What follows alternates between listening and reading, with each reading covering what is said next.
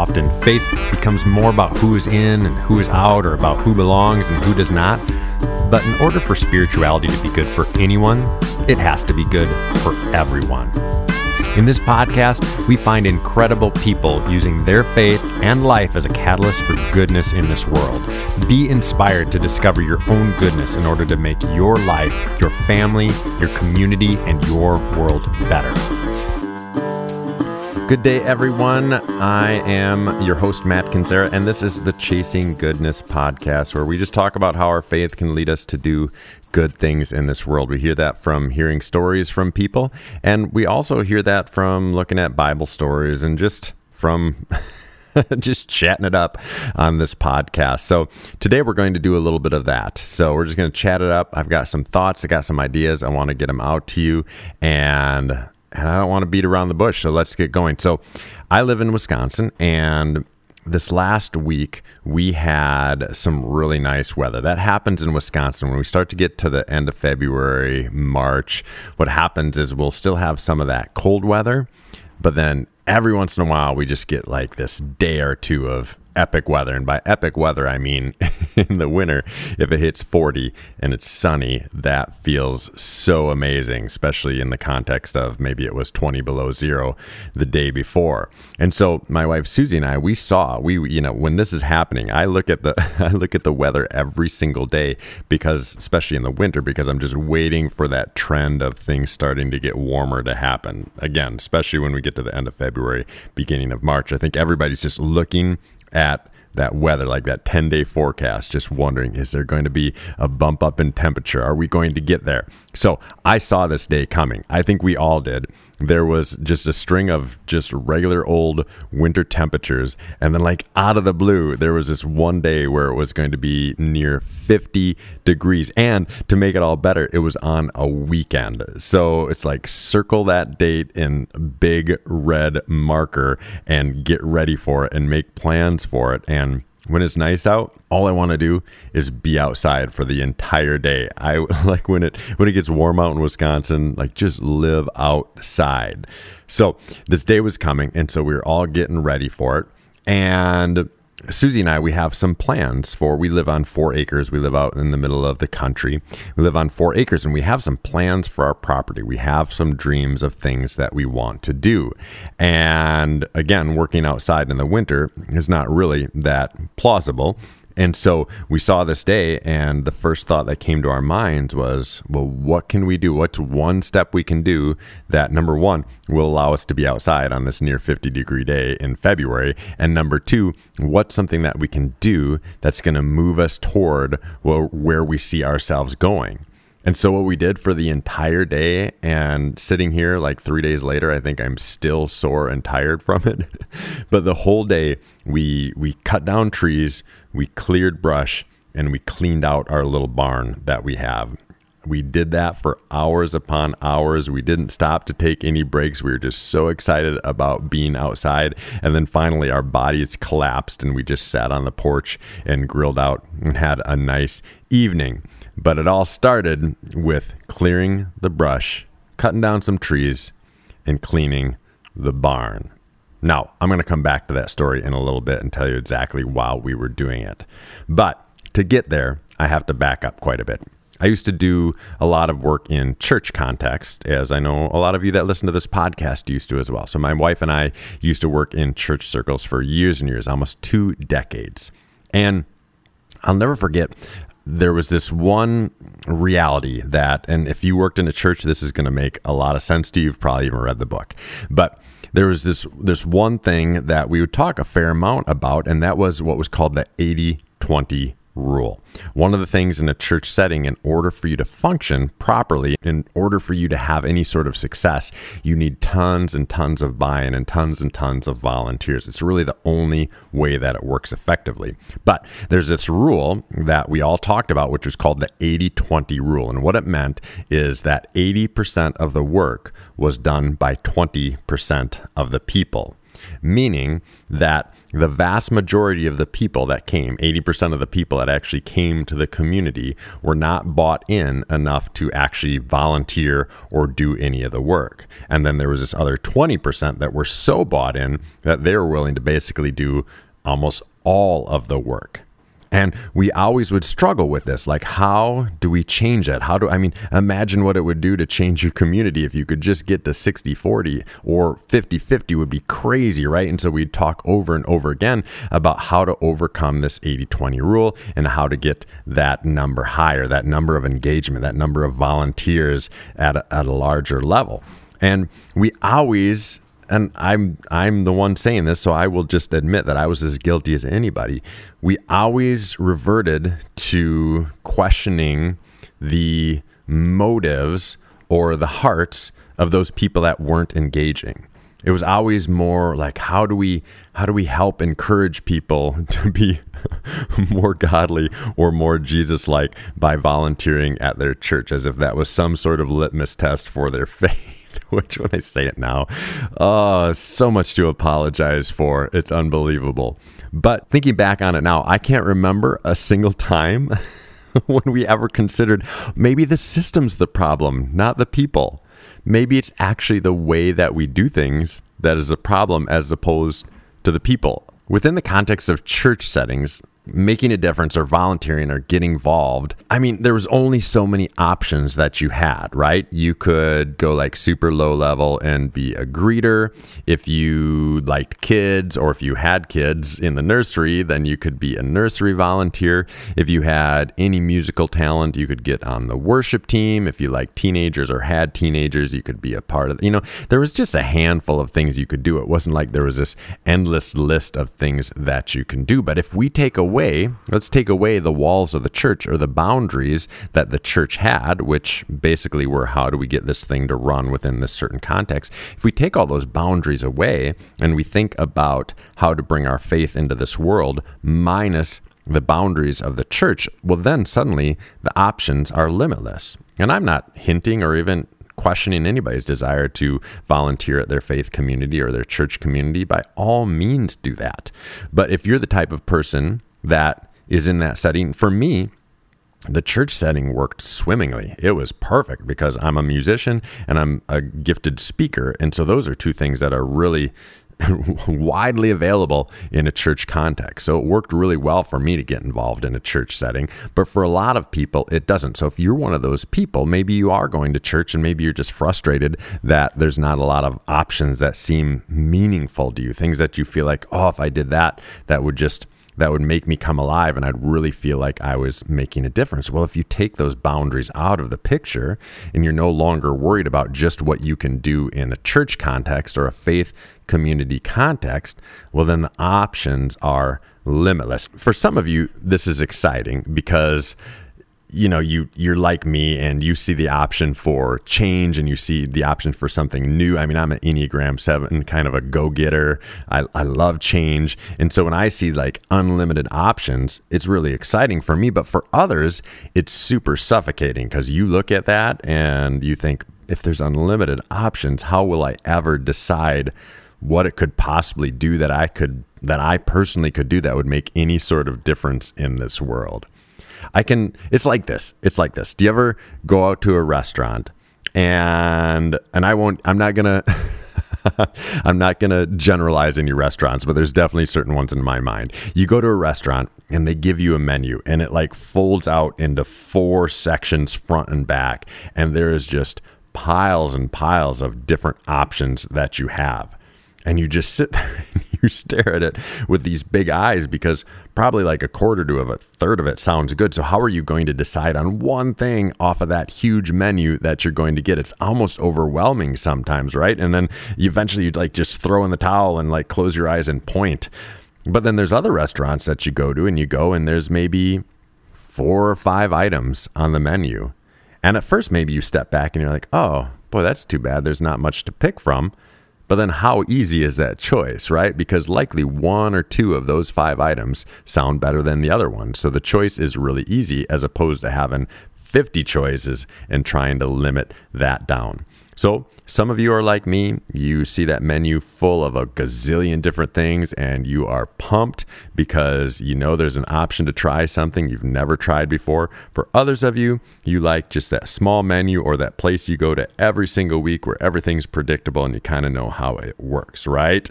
And so, when we take this into context of trying to make a difference in this world, we're coming at it from different spaces. So I'm hoping that what I can offer today is something that will make sense to everyone. But the person that I'm really speaking to today is is the person that I run into a lot, which is the person that sees that there's needs in the world, wants to be a part of the solution, in many cases desire their faith to lead us in the direction that they go, but really struggles to understand how to get there. So, the first place we can look at, and this is just a, a, good rule of thumb, like if you're trying to figure something out, why not go to Jesus to just figure out if he had anything to say about it or if he did anything about it? Now, when we look at his life, when we look at Jesus' life, when someone was interested in what Jesus was doing, and if they wanted to be a part of it, his request was very simple. And I'm sure you're ahead of me on this, but his request was simply, Follow me.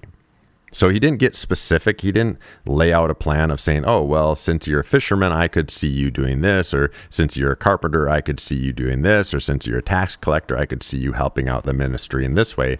Not at all. There was zero of that conversation. You, do you understand what I'm saying? So many times when we get into the context of, again, faith circles, church circles, community circles, some of the first questions that are coming up are like, well, what are you good at? What are you gifted at? And those are important questions to ask. Absolutely. It's really important to identify that and realize it, but it shouldn't be the first question we're asking. The first request should be just like Jesus, where he just said, okay, well, well, follow me, like make a movement, make a movement toward where you want to go. They were interested in what Jesus was doing. They wanted to be a part of it. So Jesus said, well, you know, take a step forward, you know, just follow me, start walking with me. I mean, just hanging out with me and trust that everything is going to pan out and you'll figure it out as you go. And we live in a world that that figure it out as you go thing isn't rewarded too often. But I really think that's key when we're talking about how to make uh, impact in this world. Now, many, like the disciples, took him up on the offer and figured it out as they went along. The road was super bumpy. the disciples got it wrong. Like when you look at the gospel message, the disciples got it wrong, I think, more than they got it right. So the road was bumpy. They messed up all the time. But in the end, the vast majority of them were absolutely pivotal in the start of the true Jesus movement after his death. Not because they had it figured out. Even at that point, they certainly didn't have it figure out, figured out. But simply because they started moving. They started following. They started just moving toward their instinct, right? They had this instinct to follow Jesus and they started taking steps in that direction. And they sacrificed a lot to do that as well. We live in a culture and to be fair, most of history has also been this way. So we live in a culture within a history in which there are some leaders and there are a lot of followers. So there's a few leaders and a lot of followers. And this is not inherently good or bad. I'm not I'm not here to debate about that. It's not my concern at all. I understand that, you know, leadership looks one way and sometimes you need different people in different spaces. I get all that. But when it comes to changing the way the world operates, when it comes to changing the way our faith is incorporated in this world, and when we're thinking about overcoming the challenges that are in front of us or the challenges that are current realities in our world, we all, in some way, shape, or form, are going to need to lead. All of us are going to have to step up and do something. And, and again, sure, some are going to take on more leadership, like traditional leadership type of roles, but this is going to take some sort of movement, some sort of following of our instinct by every single one of us. If we fall back into that 80 20 rule that I just mentioned, then we should not expect anything to get any better because based on the state of our world where it's at right now, we're all going to have to do something. And and I know that most of you listening don't need me to convince you of that. You're just maybe wondering what it is, what what your part of the puzzle is. And that's really common. I regularly hear people who are struggling with the question not of if I should do something, but what can I possibly do to help? Sometimes it's because of this podcast, because we talk to a lot of people doing a lot of incredible things. And other times it's just because helping the voiceless and marginalized it's just it's just like a part of who I am. And it's not because I'm a, like some sort of great wonderful human being.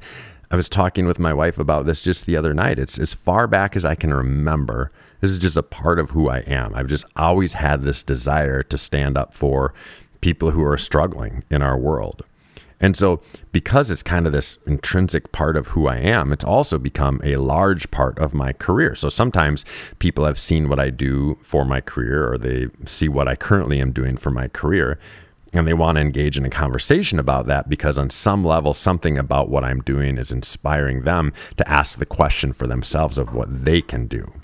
So, with such large, looming, systematic problems that are in our world right now, it's a fair question to ask where do we possibly start? And sometimes just asking that question stunts us before we can even take a step forward. Well, here's how you start you start by walking in a direction that you haven't been walking in before. What can you do that you haven't been doing before that will start getting you toward a space that you want to be? And let's get back to this story. You start by clearing out some brush and you start by cleaning out the barn. So, our barn on our property, like I said, four acres, have this little barn, and uh, the barn was used to house some horses. Surprise, right? But I built it. So, my dad and I built this barn. We built this barn to house some horses. We moved out to this property and built the house that we currently live in because we believed that the dream was a hobby farm. That's what we were going for. We were going for horses. We were going for chickens. We were going for gardening. We were just going for the hobby farm livelihood. But specifically for the horses, that was kind of this thing that was not necessarily in my mind, but definitely in my kids' mind and even some in my wife's mind. Turns out that we are some of the worst hobby farmers in the entire world. we're just like we just everything we tried just failed. Like nothing that we set our minds to worked. So we got these horses. The horses eventually got sick. Two of them died. We had a third horse then, but my kids just didn't care and we couldn't train the horse. We didn't know what we were doing. And so the horse just ended up being a really expensive lawn ornament. We, we got chickens, I think, three different times and let me tell you, when you live out in the country, there's a lot of things that like to eat your chickens. And as much as we tried to protect those poor little things, they just kept dying on us. And then gardening, I don't even want to get started. I don't, we don't even have a clue of where to start with gardening. We've had marginal success, but gardening takes just a boatload of work and when it's getting back to the nice weather in the midwest like when it's nice out i don't want to be working in a garden. I want to be on a bicycle or on a boat in a river or on my porch having a drink and so gardening is not really my jam. So the hobby farm was a just a huge failed experiment. However my wife susie is arguably, I don't have to argue. You can argue if you want. I'm not going to argue. I think she is the most epic host this world has ever seen. And anybody that's encountered her in that space would agree with me. So the horses are no longer on the property, but the barn still remains. And what better to do with a barn than to go after your dreams? And so a few years ago, when we were trying to figure out how to adjust to make some income when the pandemic hit because we lost almost all of our income in I think it was in 2 weeks. We lost all of our contracts for an entire year. It was super exciting. and so we had to figure out something to do. Well, we have this 1960s, 1970s, I think late 60s, early 70s like retro camper that we own. We take it camping sometimes or we used to. And but we bought it when we were building our house just somewhere to stay warm, but it's really cool. and my wife has has made it super cute of course cuz that's just what she does. And so a friend of ours when when they were in the midst of that conversation with us of saying like, "Oh, what are we going to do?" They're saying they said, "Hey, you know, people Airbnb out all sorts of things. Why don't you Airbnb out your camper?" And we're like, "That's the craziest idea ever." But the more we looked into it, we're like, "Hey." Susie, you're a really good host. We've got this camper on our property already. It's adorable And so we fixed it up a little bit more. We put it on Airbnb and it was booked constantly. And it's been booked constantly ever since that time we put it out there a couple of years ago. If we want a break, we have to take it off of the site for a while. And so, what do you do with a barn? Well, obviously, you turn it into a rustic Airbnb so couples can enjoy some time away from the noise of the world. Re- again, we already have a retro camper and people have been wildly blessed by it. So, why wouldn't we repurpose the barn into, wait for it, stable studios? Not my idea, Susie's idea. The original dream of the horses in the hobby farm, pretty short lived, but it was a necessary part of where we are now. Airbnb number two wouldn't be a possibility if we didn't go for dream number one, even though dream number one failed. Now, let's get back to justice work, specific to justice work. My wife and I, we didn't start a community in our town for poor and hurting people because we had a great calling or a great idea or the perfect plan. What we did is we saw a need, we knew where that community was hanging out, we found somebody who had a space in that community, and we asked them if we could use their garage, and we started eating pizza around plastic tables in a disgusting old mechanic's garage with bathrooms that were so disgusting that going outside to the bathroom seemed much wiser and much safer. Now, eventually, over a number of years, that became a community that blessed hundreds upon hundreds of people, that kept people warm in the winters. It housed people, it fed people, it employed people, it gave people a sense of belonging. But it started by us saying, let's order some pizza and see if anybody wants to join us. And it was literally a group of eight or 10 of us around plastic tables eating pizza. So at that stage of life are cleaning out the barn. So now we're cleaning out the barn to go after a dream of hosting more people and blessing more couples. At that point, we had this dream of creating community for people that were struggling, and it started by ordering pizza. I didn't end up a prison chaplain, which I did for a number of years. I didn't end up a prison chaplain because it seemed like the obvious career path. I'd never even considered it. I became a prison chaplain by first just simply quitting the job that I was doing that was sucking my soul dry, which was working for a church, interestingly enough. It was only after I quit that job that a friend of mine assumed I just might be looking for work and sent me the application. And it ended up absolutely changing my life from that point forward. That were those were some of the most pivotal, important moments of my life, especially from a career, from a justice standpoint. I mean, so many incredible experiences with the men there. When an opportunity to speak for a national organization across the US came up, I didn't really think I had a chance at it. I mean, I knew I was pretty good at this, but I didn't, I didn't know how good I was because I'd only used my speaking voice, I mean, at best regionally. But I just simply saw the post, did the due diligence. I didn't know anybody in the organization, I had no connections to the organization, but I did the due diligence of recording the audition tape and sending it in. You know, what's the worst that could happen? Nothing. And then I'm in the same spot, right? So for me to get my foot in the door to, to move into that space that I'm now still into this day, like I just had to do the diligence of believing in myself enough to send in the audition tape. So maybe that's where you're at. Maybe you just need to believe in yourself enough to to do whatever that thing is to take that step forward.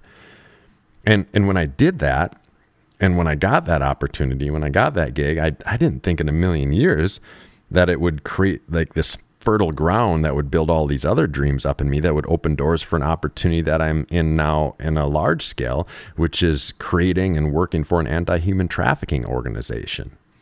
So each one of those situations started so, I mean, started in such random ways.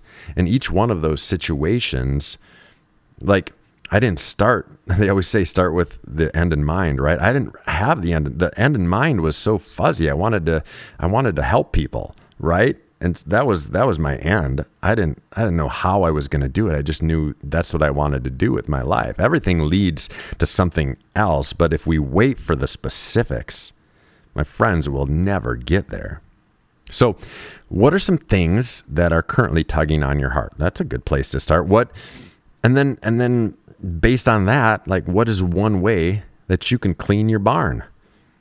Maybe maybe it's an email or a phone call or a direct message, right? Maybe there's that person that that maybe you're thinking I should just reach out to them, just just see what happens by doing that. Maybe it's signing up for a volunteer opportunity that you've been thinking about that's been tugging at your heart a little bit. Maybe it's sitting down with that that successful business person that you know just to just to see what they think of your idea. See if they think there's any validity in it at all. Maybe it's sitting down and actually beginning to write that book that you know you're supposed to. I I'm I'm releasing I've shared this on this podcast, but I'm I'm I just got my first book published. It's coming out fall of 2022. That book has been in my mind and heart for well over a decade. And finally about a year and a half ago, I sat my ass down and started writing it. So maybe that's where you are. Maybe you've got this book that's going to change some things in your heart and in your mind. And maybe you actually have to take the time to just sit down and start writing it. Or or maybe you just have to buy that microphone that you know that you need to start recording whatever music or start a podcast because you have that within you or maybe it's looking into schools that you should consider for going to get your masters or your doctorate or getting your GED or whatever it is or maybe it's as simple as reaching out to that friend who has become distant because of that hard thing that you both went through. I mean, this doesn't have to be crazy huge, right? What's what's just some small step that you can begin to follow that thing that's tugging at your heart, even if it seems so fuzzy that you even if you squint you can't see it. Remember the story of that rich young ruler? If you're familiar with the Bible, there's a story of this guy, he had a lot of money and he comes to Jesus and he says, "Hey, I'm, you know, basically the the gist of it is he says, I'm following all the commands, but what do I do?" In his words, he said, "What do I need to do to inherit eternal life?" And Jesus basically says the same thing that he told his disciples. He says, "Well, get rid of all the stuff that doesn't matter and just follow me." And the rich young ruler, unfortunately, just had too many reasons not to follow Jesus. At least he thought so. So maybe for you today, maybe you're in a situation like the rich young ruler where you just need to get rid of some reasons not to do that thing that you actually really want to do. I just met a new friend who works for an organization called Ashoka. And if you haven't heard of it, please look it up. It's A S H O K A. Please look it up because it's unbelievable. And their tagline, this is why I bring it up, their tagline is Everyone is a change maker. Oh, I love that so much. I am not trying to do that thing that I'm sure you felt before in other situations. I'm not trying to do that thing where I guilt you into doing something you don't actually want to do. I have no interest in doing that because I know that will have no lasting value and won't mean much to this world. What I am trying to encourage is that you will clean out that barn that you have been wanting to clean out for so long.